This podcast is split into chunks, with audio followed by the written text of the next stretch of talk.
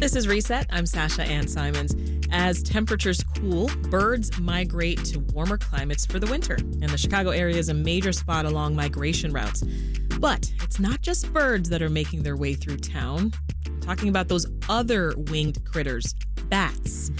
Yeah, bat sightings are on the rise here in Chicago. Chicago Animal Care and Control officials say that they've received an influx of 311 calls about the winged mammals since temperatures dropped earlier this month. So, why are there so many bats around Chicago? And is there anything to worry about?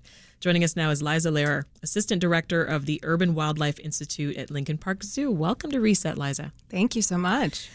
Perfect timing, right? Absolutely. Bats. Tis the I mean, season. They've come just in time for Halloween. How great. Yeah. Uh, talk to us about this bat migration, though, because I know, as I mentioned, that birds migrate. I didn't think I knew that bats did too. They do. In fact, yeah. So um, we kind of have two different groups of bats in Chicago. Okay. Um, they're typically here during the summertime, our resident bats.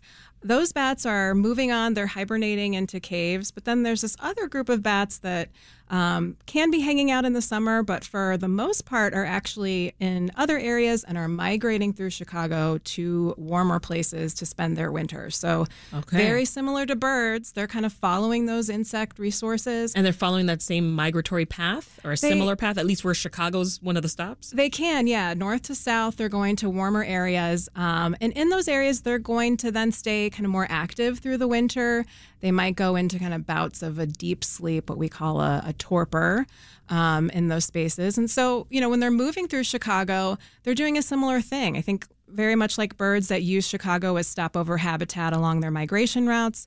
Um, they're coming to Chicago and, and feeling like they need to take a, a nice rest before they can move on to warmer climates. Um, and so that's why we're seeing this big influx of bats at this time. It's those particular migratory bats, which include the silver haired bats um, and the eastern red bats. Silver haired bats. Yes, yeah. So they're um, a dark bat, colored bat, and then they have these silver tips um, on their fur. Oh, my. Yeah, so they're they're very lovely. I need to see a picture of that. Yeah, they're Um, lovely. so they're making pit stops to rest along the way. Exactly. As they're doing this, right? Yep. And so, you know, we see we're seeing an influx of them right now. This is a typical time period in which we're seeing this happen. We get a lot of calls like this at the zoo about seeing these sightings of bats. And are Um, people like freaking out or are they Yeah, I mean, I think it's a, understanding? it's a combination um, of uh, just curiosity. Like, is this something that's typical? Do I need to do anything? Is it okay? Um, and then sometimes it's concern for the bats because you'll see them uh, really not moving at all. They'll go into this deep state of torpor sometimes for a day, maybe a few days, sometimes several days at a time, and it looks like they're not moving at all. They may not be. They're sleeping pretty deeply, but eventually they will move on. So they're not typically staying here over the winter. Um, eventually they will kind of, after they've had that deep sleep, they'll get up and go about their journey and head out. So it's usually not something to worry about, even if you've seen that bat hanging out there for several days, yeah. as long as it's in a place that, you know, obviously is not inside your human, Just your leave- home. Just leave it Yeah. alone. It'll leave you alone. exactly. If it's out on a tree, if it's out on a, the side of a building that's not impacting you, just leave it alone. Eventually it will move on. Yeah. Uh, We'll settle this debate, Liza. I mean, is there actually an uptick here in the number of, of bats, or is, is this just business as usual? Yeah, so I haven't been able to look at the the hard core, the hard data here about this, um, but it does seem, at least from the number of reports, Yeah. What does I- it seem like to you? Yeah, it seems more than usual at this time period. Okay. And, you know, why that might be happening is for a variety of, of reasons. You know, I think the um, the temperatures kind of late in the summer were a bit warmer, and then we kind of had a, a pretty sudden cold snap here. So Yeah. um, there wasn't kind of a gradual um, um, tapering into fall. Um, so it may be I mean, that people were wearing shorts yesterday. Right. Well, then there was that too. Yeah. so um, it may be that, you know, bats were moving along their migratory route and then suddenly realized, oh, it's really cold. I need to, you know, keep moving or I need to take a break here all at once. And so they kind of got pushed by the weather patterns um, into these kind of concentrated periods of times, kind of similar to what we were seeing with migratory birds Yeah. because of some of the um, storms that were coming in. Um, so, you know, I suspect it's a very similar pattern with bats as well. Yeah. So those factors, so changes in climate, um, I guess diversity of, of local the local insect population, that's causing impact on all these animals. Because I'm even thinking back to that story last month about the flamingos in Wisconsin.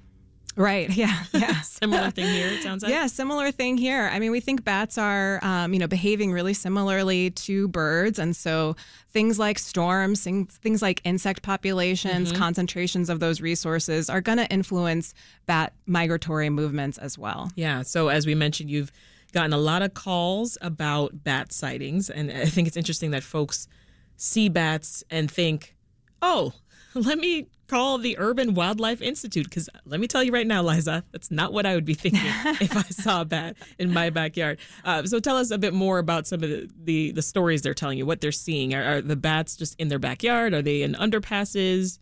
Yeah, so for the most part, and this is, you know, very typical of what we hear every year, both in the spring and in the fall, is that they'll see a single bat kind of hanging out on a window screen, on the side of a tree, um, on a building or something like that, um, and then just not really moving.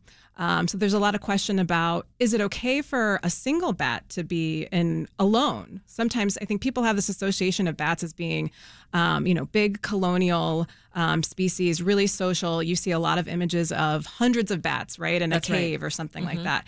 Those are um, certain types of bats are very social like that. So our big brown bats um, are the types of bats that are hibernating in caves. They have these big maternity colonies where there's hundreds of them all together.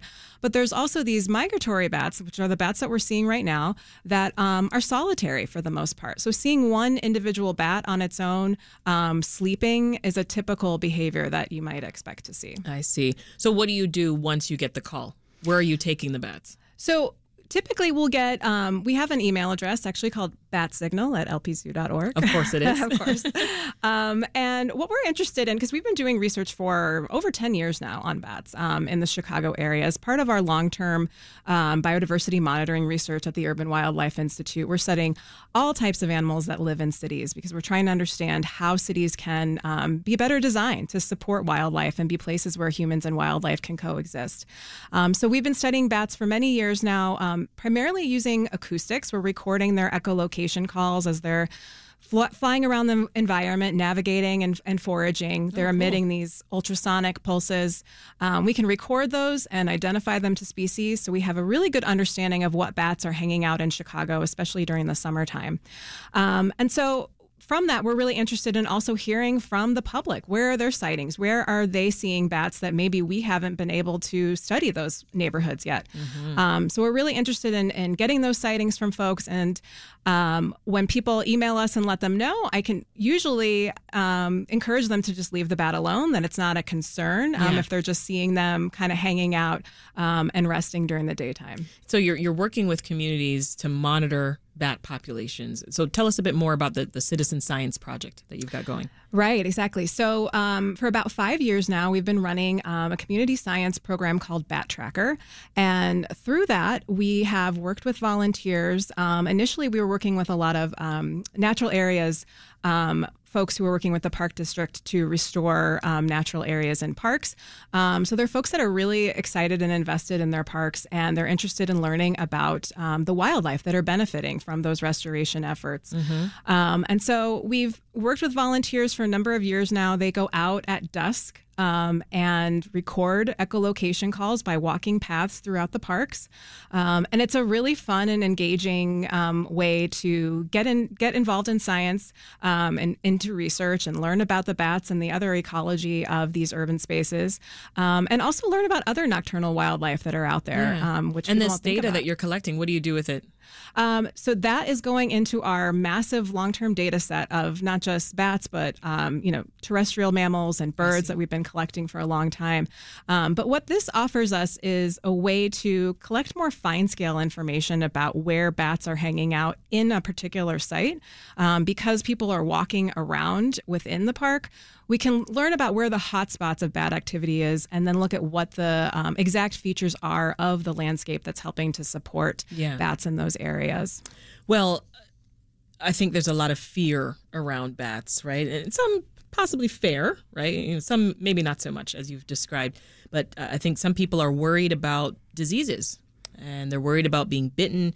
Um, me, I'm just kind of creeped out about the whole like sleeping upside down thing. I think that's what does it for me. Um, but we do have to talk about the theory that COVID came from bats.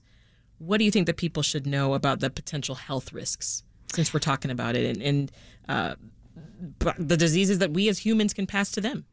Yeah, sure. So, um, you know, there there have been um, concerns certainly of bats and COVID. I think within Illinois, the primary concern is that bats are um, a rabies car- carrier. Okay. So um, we certainly want to caution people to um, obviously not interact physically with bats. We don't want just like any wild animal not Right. to approach them. Don't go up and pet it. It's not a don't dog. touch yeah Right.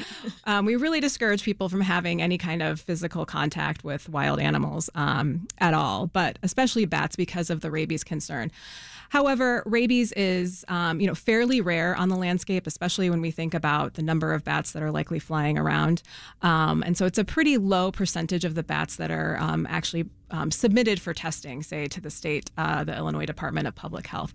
But because of the serious concerns, if you do come in contact with a bat, even if you're not sure, maybe you were sleeping, um, or you're unable to be, you know, certain that you haven't come into contact with a bat and you found one in your home, for example, you certainly want to reach out to your um, healthcare provider and, and take the necessary precautions. Oh, for sure. Well, why don't you leave us with this? What is your favorite bat and why?